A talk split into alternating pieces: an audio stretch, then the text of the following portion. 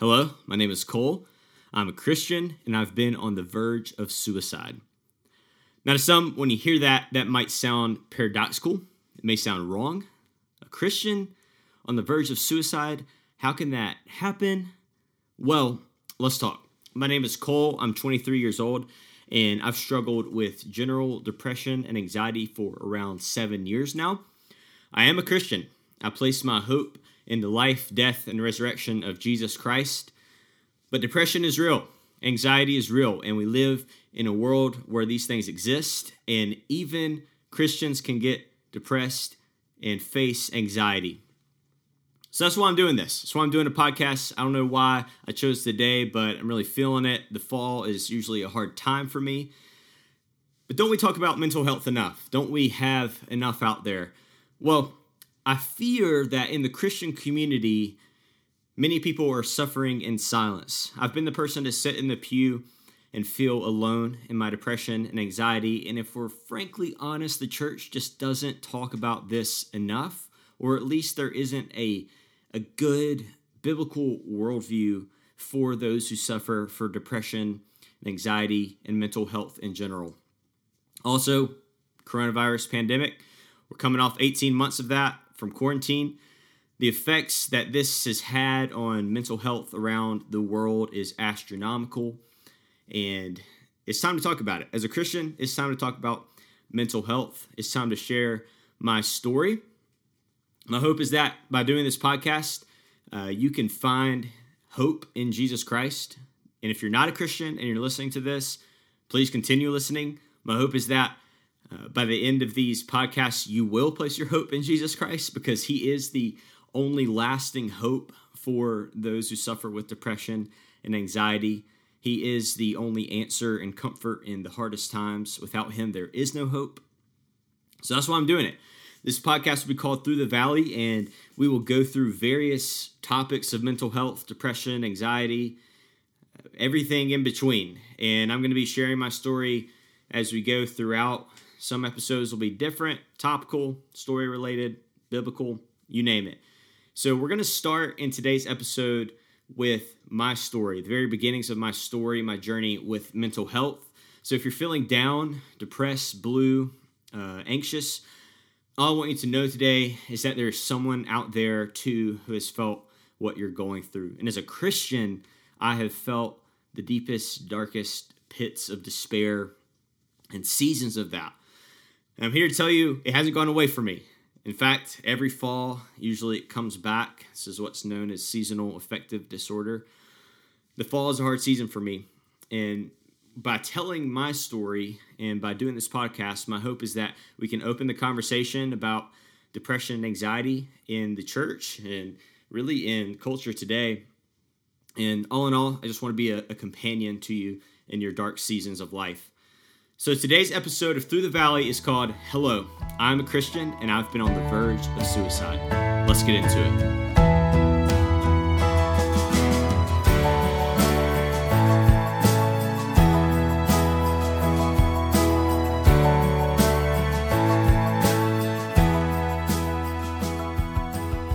All right, we're back. Welcome to Through the Valley. This is Cole, your host, and uh, that music, it's a song I'm writing called Through the Valley, so it's just the instrumental track. Uh, it's still in production, so over the course of these podcasts, you may hear it get better, at least.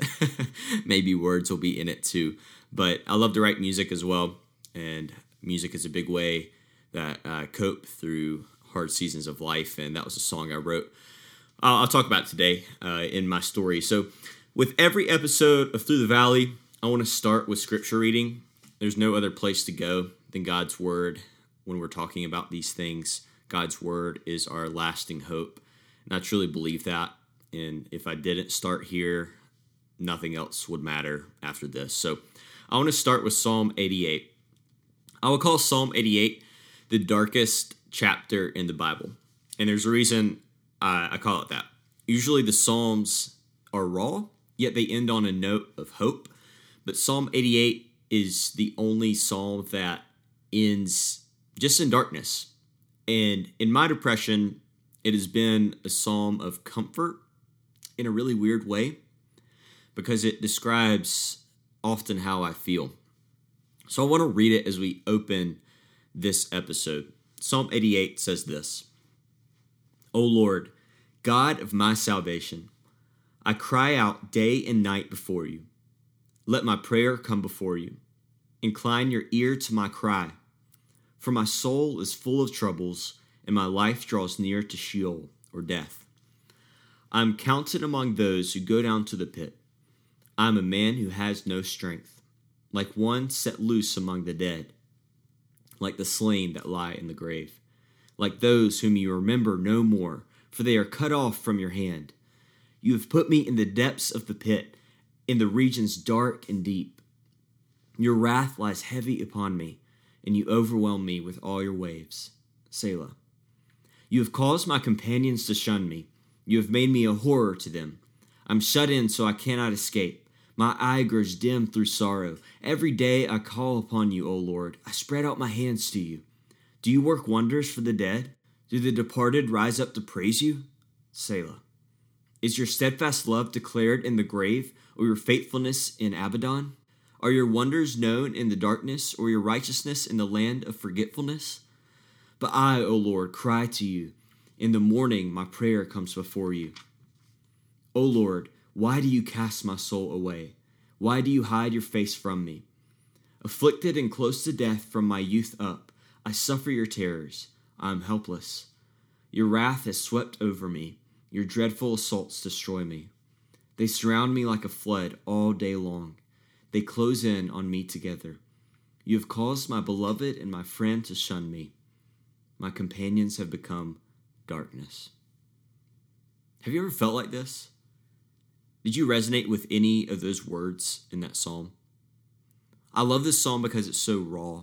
It tells us about the darkness that we face in life. And we don't know the specific situation that the psalmist was going through, but we know that he was in a very dark place, and probably for a very long season. And I don't know, I don't want to read too much into the Bible, but I believe as humanity, we face the same feelings, or at least the same emotions or moods. And I can't help but think that this is something similar to what we would call depression today. In our modern sense of the word, we have a clinical diagnosis for it, but the Bible's honest and raw, and I can't help but think that this is at least something similar to what a depressed state would be like. His friends have shunned him. The darkness is his closest friend. He feels like he's near death. He's gone down to the pit.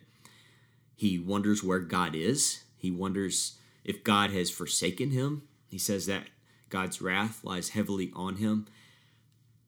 I don't know about you, but I relate to this. I relate to this a lot in my seasons of depression, and usually when I can't find words to explain the groanings inside of me in my depressed states, this psalm has been such a help. So I pray that it will be the same for you. So let's get into it. I just want to share a little bit from my story, and this can span over many episodes, but I wanted to start with the very beginnings of my journey with depression.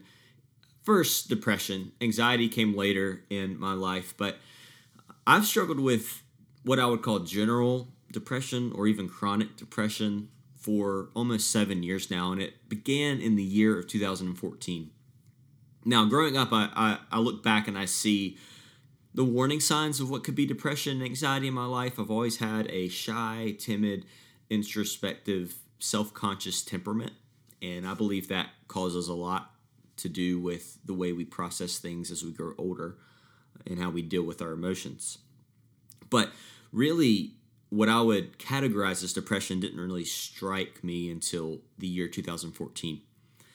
two thousand fourteen was, a at the beginning, a great year for me. I went on a three-day weekend retreat. I was just about to turn sixteen, and this retreat was where I gave my life to Christ. And the story of the prodigal son, of coming home from my sin, my shame, coming to the Father only through Christ's work on my behalf, by grace alone, through faith.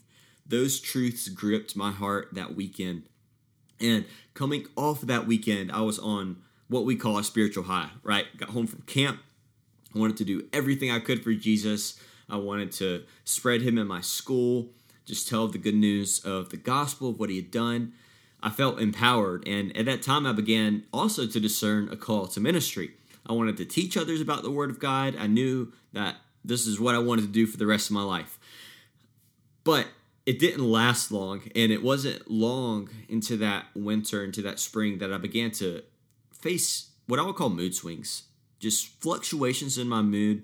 I would get down for long periods of time during the day. I would be seemingly fine one second, and then I don't know what it was, the weather, something would happen, and I would get just down and blue and deflated is a good word to describe it. Like something was weighing on my chest. And I didn't have words for this at the time, but I would call that depression. Now, for prolonged periods of time, I would feel down, blue. I wouldn't have motivation. My energy would be lacking, and it would last for hours at a time, and it would be recurring for days. I would call that depression. This is what we would call clinical depression. But I didn't know what to think about it. In the spring, especially coming off of that high where I felt reconnected to Christ, this was confusing for me. It was confusing for my faith. I remember reading in my journals from this time, I would question God. God, why am I feeling this way? I'm supposed to be joyful and on fire for you, Lord. I don't want to feel this way. I, I don't want to feel down and just sad. Lord, am I doing something wrong? Give me faith. And it began a cycle, at least in my life, where I began to think that these feelings were something wrong with me and my faith, my spiritual walk. And so I began to place this pressure on myself to have more faith, to try harder, to think I, I had to do something more to procure this feeling of joy in my life. So I remember just one stark example of these mood swings. I was sitting eating frozen yogurt with a friend one day. It was spring. It felt amazing outside. Um, I always loved the springtime and just the change of the weather. But I was just sitting there, and all of a sudden, a wave of depression just hit me out of the blue. And I, got, I just got sad. We were having a good talk. We were having a good time. But I just got sad. And I remember blurting out, I don't know why, but I'm feeling really sad right now. And for me, that was kind of the first moment where I realized, hmm, something's different. Something is affecting me and weighing me down that I don't feel was a part of myself. And I really didn't. I didn't feel like it was part of me, yet it was affecting my life. So over the summer, these moods kept happening, and I tried my best to brush them off. But when the fall came, this was my junior year of high school, and in high school, the junior year is usually the toughest. You know, I was taking advanced placement courses. I was in a lot of clubs. I was active in the Boy Scouts. So I was really busy. And on top of school and then the change of the weather with the fall, as I mentioned earlier, that's tough for me. And just with the the current moods that I had been facing, I began to go through a really dark season of depression. And when I say dark, I mean that I didn't want to get out of bed. I had no energy.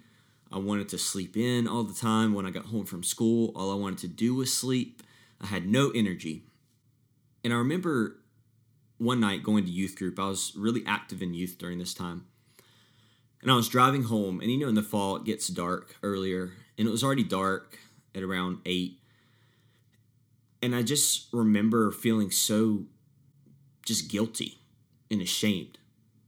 God, why am I feeling this way? God, why am I struggling with this depression? God, I want to do great things for you. I want to live for you, but I can't feel good. I feel just weary and tired and alone and ashamed of how I'm feeling and guilty.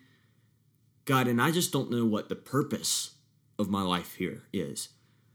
And I was driving home from youth, and I lived in a country, rural part of North Carolina, and it was long roads at night. And I just remember thinking, just a flash through my head, what if you just drove off the side of the road? Have you ever had a scary thought like that? Most people do. Most people have weird thoughts like that. But for me, it was in the midst of one of my depressed moods. So I had that thought, and it scared the mess out of me. Why would I want to do that to myself? But then I started thinking, the voices just kept piling on me. What if you weren't here? Wouldn't it be so much better to just end it, and so that you wouldn't have to feel this way? And it was at that moment when I realized something is really, really wrong. And those thoughts, they scared the mess out of me.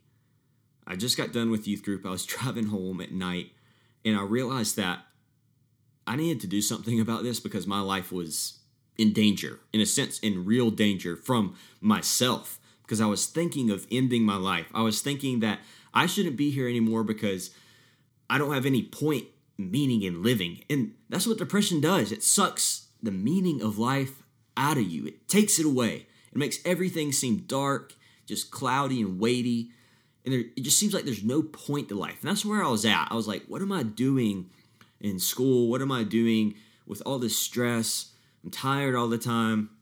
It just felt bleak with the short days. And that was the first time that I thought about suicide, in a sense. Many people don't open up about their thoughts about suicide. And this is dangerous because we often wonder after the fact, how could that happen? He was such a good kid. She was such a, a good person. But them? Why them? It's often because we suffer in silence. Those of us who face these thoughts and these depressive moods, we feel as if we can't share this with anybody because we feel ashamed. We feel guilty. But I encourage you, if you have felt these thoughts, if you have felt this weight that is driving you to such thoughts, please, please, please reach out to somebody, because people do care about you. People do love you. And God sees you. God created you. He values life. So please don't take your life into your own hands. He created you. He's the author of life. So anyways, to get back to my story, I was leaving youth group that night, and I got home, and I was terrified. I was terrified of my thoughts, and my mom has always been an anchor for me emotionally, and so I got home, and I just told her, I'm like, Mom, I'm having these thoughts about hurting myself, about harming myself. I feel depressed and blue. Mom, we need to do something about this. I need help. I can't do this on my own. And so she told me that night that we would go to a doctor the next day to get help. So the next day comes, Monday, October sixth. I go to school, I feel depressed and blue, and I know when I get home, okay, we're going to the doctor. So I get home, and once my dad gets off work, we head to the emergency room. So we're going to the emergency room, and we go in, and I sit down. And this is one of the weirdest experiences of my life. I'm not even kidding. I still remember it so vividly. So the nurse comes in, you know, does all the normal things, blood pressure, heartbeat, you name it. And then after the nurse walks out, they roll in this screen. And it's a screen on wheels, and they roll it in, and it's literally a teledoctor. Now, in twenty twenty-one, that doesn't seem so weird, especially with COVID now, with telemedicine, but back in two thousand fourteen, as a sixteen-year-old, this was the first time I'd ever seen a screen doctor, and I always laugh about this now, but I I told a screen doctor, this man I didn't even know, he could have been in California or something. I was I had to tell him about my depression and suicidal thoughts. He began to ask me, how long have you felt this way? What is it feeling like?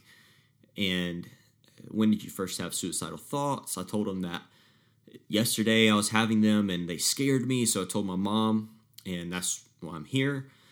And so after those questions, he said, okay, we're going to uh, evaluate you, and we'll come back in with uh, a diagnosis and what we think we need to do for you for treatment. So I'm like, okay. So he goes out, and you know, I thought that I was just going to get medicine or something, or be prescribed to a counselor. So they come back in, and I'm feeling a bit nervous at this point because it had been a while. I'm tired. I'm ready to go home. I had assignments to do. And I remember sitting there, and the doctor, he stops and says, all right, Cole, based on your condition and what you've told us, it feels best that we send you to a behavior hospital for treatment for your depression and suicidal thoughts. And that hit me just like a punch in the gut. Like, I'm going to a behavior hospital? What even is that? All I could think about in the moment was, I know it sounds terrible, but people in straitjackets, you know, the asylums, the crazy stuff that you see on those movies. And I just felt so defeated in that moment. Everything in me just dropped, and it felt like my world was just spinning. A behavior hospital?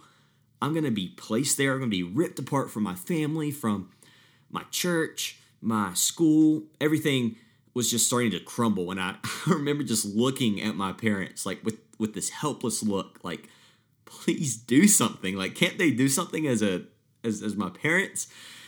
But I knew they couldn't, because they brought me here and this was what the doctors felt was best for me. So I don't remember all the details that ensued from this, but I do remember walking out of the hospital where this, I would say, a police-like van awaited me. It had a cage splitting the driver from the back. Um, I know it's really sad, but to me, I felt like a dog just trapped in a cage, right? They're just taking me off to the pound. But really, I just, it was raining outside too, so it was not a good day. I remember just going, looking out the window, like just thinking, God, what is my life coming to? What has happened? Ten months ago, I felt on fire for you. I felt able to just do anything with my faith. And now I'm depressed and defeated and going to a behavior hospital. I'm like, man, what kind of Christian am I? Right? Like, Christians shouldn't face these things, right? Christians should be overcomers of the world. You know, in all these things, we are more than conquerors through him who loved us. For I'm convinced that neither death nor life and anything else will be able, be able to separate me from Christ Jesus, my Lord.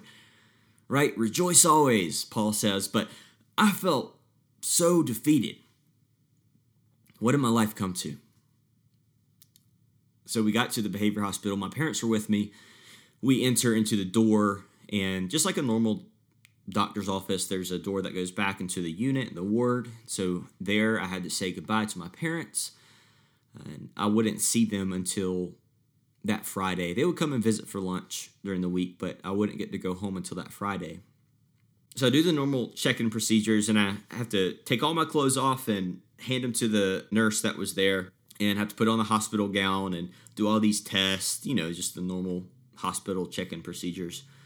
But I wouldn't get any of my clothes until I think the day after, because they had to check if there were strings in the the shorts. Like, I couldn't wear strings in my shorts or anything on my shirts that would be used for harm, which is crazy to think about. So they gave me, after twenty-four hours, a bag of clothes that I could wear, and then my Bible and a few books, because that's what I asked my mom to bring. And so that first night, I just get into that room, and luckily I didn't have a roommate. Usually they put someone with a roommate. So I was so glad I didn't have a roommate, because I did not want to deal with that at this moment. So I get into the room, and I don't know how late it is at this point. It's probably ten, but it felt it felt like I'd been there for an eternity already.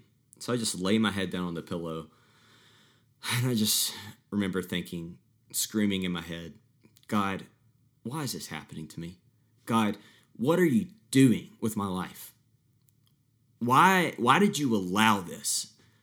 And for the first time in probably months, I felt a strong sense of emotion. Depression can just suck every emotion out of you. And for the first time, I just felt angry. I felt mad at God. Lord, what are you doing? So during that night, I tried my best to go to sleep, but the nurses would literally have to check in on you like every hour. So I'd hear the footsteps coming down the door. I'd see the light from the door open, and I would hear somebody come in. They had to check my vitals a few times during the night. I mean, in all sense of the word, word it was a hospital, but it, it felt like a prison, because everything was caged in. Like, the fences out in the courtyard, it just felt like a prison, because, you know, they don't want anybody getting out. They don't want anybody hurting themselves. There are people in there who are really on the verge of planning and acting out, and not just with depression, but all sorts of behavioral diseases and conditions. So it's really sad. I met a lot of kids in there who, it just broke my heart to see what they were going through, situations they came from with their family. It really opened my eyes to the suffering in the world. So I was in the behavior hospital for a week, and I won't bore you with all the details of my stay unless y'all want to hear more about it in future episodes. The only thing I will say is they had a sock system, and the first twenty-four hours, everybody gets beige grippy socks because, you know, you're a new patient. They're testing you out. But if you're good, like if your behavior is good, you get green grippy socks after twenty-four hours. But if you're kind of on a watch list, you get red grippy socks. And so I figured that system out probably the second day, and it it was unique. It was kind of funny, but at the same time, it's not, because that was how they checked in on people who were really doing bad. But I had green grippy socks the whole time, just in case you were wondering. Anyways, it was probably the second or third day I was in the behavior hospital. I stayed five days. I didn't know how long I was going to stay. They said, you, you might get out in a week. You might get out in two weeks. It might be a month. I don't know. But I remember on the second day, all I had was my Bible and a book by A W Tozer. In God's sovereignty, I was reading Second Corinthians. And if you know anything about Second Corinthians, it it's a letter on Paul's suffering as a minister of the gospel. And he's showing how God uses weak and frail people for his mission, his purposes, and his glory ultimately. So I just want to read the passages that I read that day as God began to show me why he had given me these things and these experiences as a Christian. So Second Corinthians four, starting at verse seven, just hit me like a freight train that day. Paul says, "But we have this treasure in jars of clay to show that this all-surpassing power is from God and not from us. We are hard-pressed on every side but not crushed, perplexed but not in despair, persecuted but not abandoned, struck down but not destroyed. We always carry around in our body the death of Jesus so that the life of Jesus may also be revealed in our body. For we who are alive are always being given over to death for Jesus' sake, so that his life may also be revealed in our mortal body." This was me. I was a jar of clay. I was hard pressed on every side. I was perplexed. I was persecuted. I was struck down. I felt oppressed by the enemy and by my depression. But this is God's word. He says, we have this treasure. What is the treasure? That treasure is the gospel, the hope of the gospel, that God is reconciling all things to himself through Christ, and that even though we live in this earthly body and in this fallen world, we long and groan for our heavenly dwelling. He gave us this treasure, this gospel, in jars of clay. What's that? That's us, weakness, the weak bodies we have. We are jars of clay. And why? Verse seven says, to show that this all-surpassing power is from God and not from us. So what's the implication here? For me, that day, it was that God had given me depression. God had given me this weakness so that his surpassing power would be shown through me. Not that I could get any of the glory, but that he would get all the glory. For Paul, this was weakness in his ministry. He had a thorn in the flesh, is what he calls it later in chapter twelve. He had been beaten. He had been mocked. He had been shipwrecked. All for Jesus, and he was weak. So what is the good news here? Is that God is powerful in our weakness, that God's grace shines all the more brighter when he uses weak vessels for his glory. Yes, it is hard in the moment, but look at what verse eight says. It says, we're hard pressed on every side, but not crushed. We're perplexed, we're confused, but we're not in despair, because we have hope. We have hope in the name of Jesus. We relate our sufferings to the sufferings of Jesus because we know that we are sharing in the sufferings of Christ and being conformed into his image. That truth hit me that day. As I was lying in that bed in the behavior hospital, I was thinking, God, what if you have given me this depression just because you want your power to shine brighter?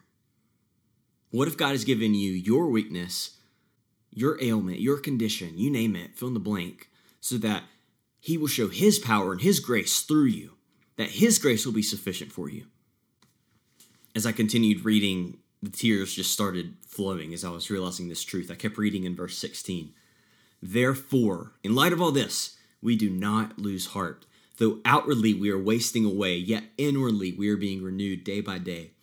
For our light and momentary troubles are achieving for us an eternal glory that far outweighs them all. So we fix our eyes not on what is seen, but on what is unseen, since what is seen is temporary, but what is unseen is eternal.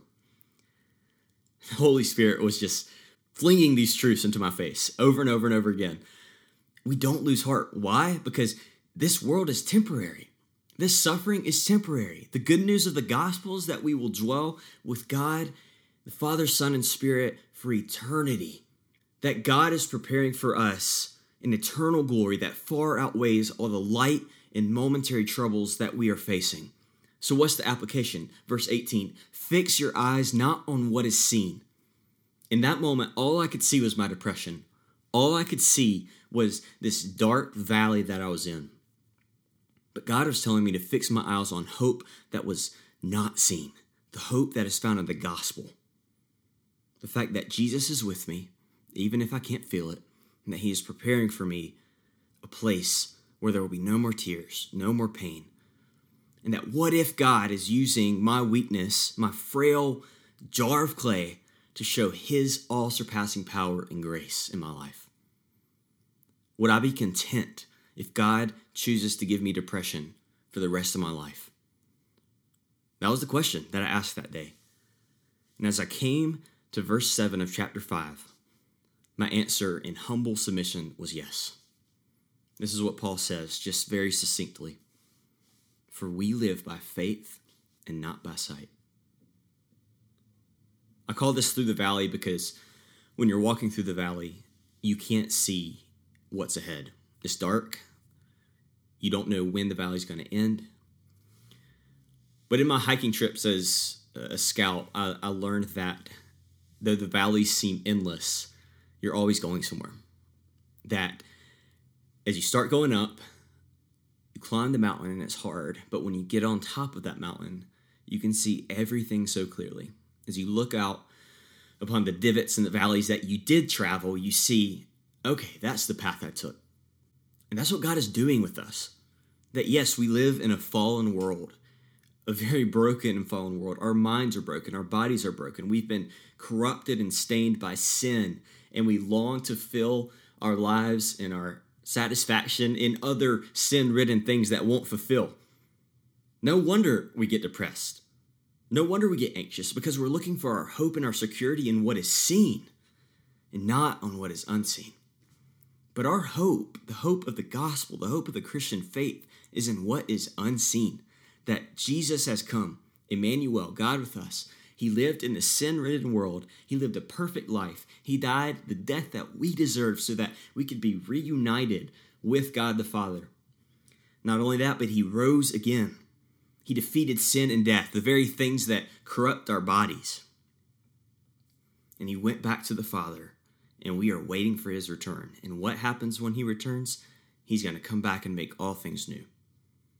He's going to bring us into an eternal kingdom where Revelation says there will be no more tears, no more weeping, for he himself will be our light. For we live by faith and not by sight. Those truths hit me that day, and it took God to bring me into the deepest, darkest valley of my life to understand that. After that, it wasn't easy. I was still depressed. I was still fighting and feeling these emotions and mood swings. But God had given me a newfound perspective on why I was going through these things. So when I got home, I just began to pour out my heart uh, through music, as I was learning guitar at that time. And I wrote and penned a song called Through the Valley, which is very dear to me as a song, uh, which I'm just now getting around to producing. But the chorus goes, but I know that my God is for me, and I know that his promises are true.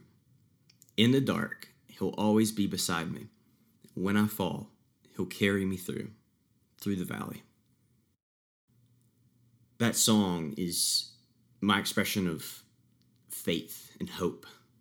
It's knowing that God is still for me in my depression, It's knowing that His promises, His very great and precious promises, are still true, even in the darkest seasons of life, and that one day He will lead me through the valley and to the mountain where we will be with Him forever in the new heavens and the new earth.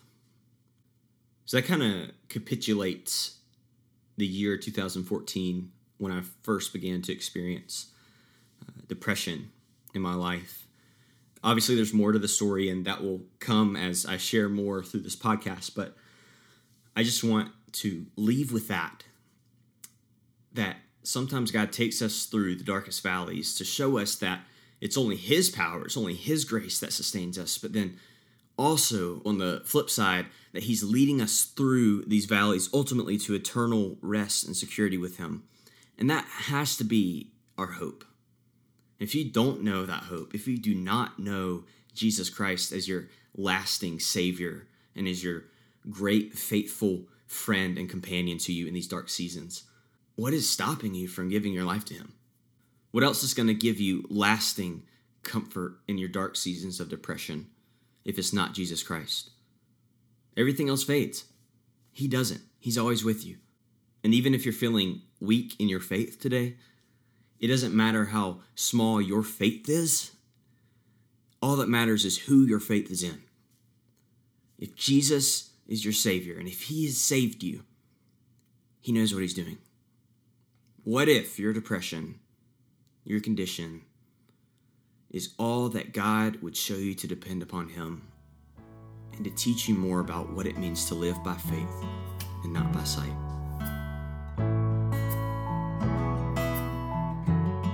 So that wraps up our very first episode of Through the Valley. Just want to say a big thank you for tuning in. If you liked what you heard, please leave a comment, leave a review, suggestions for episodes to do or topics to talk about. And if you have a friend that you know may be struggling with these things, please share this with them if you think it would be encouraging for them. You won't want to miss episode two next Thursday. It's going to be called A Biblical Worldview for Suffering Souls. So we're going to unpack a lot there, how as Christians we should deal with suffering in life. And also, I am writing a book called Through the Valley, so I'll keep you updated on the progress of that. Right now I'm about at sixty thousand words, so aiming for one hundred thousand. I'll keep you in the loop for that. Again, thank you so much for tuning in. Let's journey together as we live by faith, not by sight, as we walk through this valley to the mountain. Thank you so much.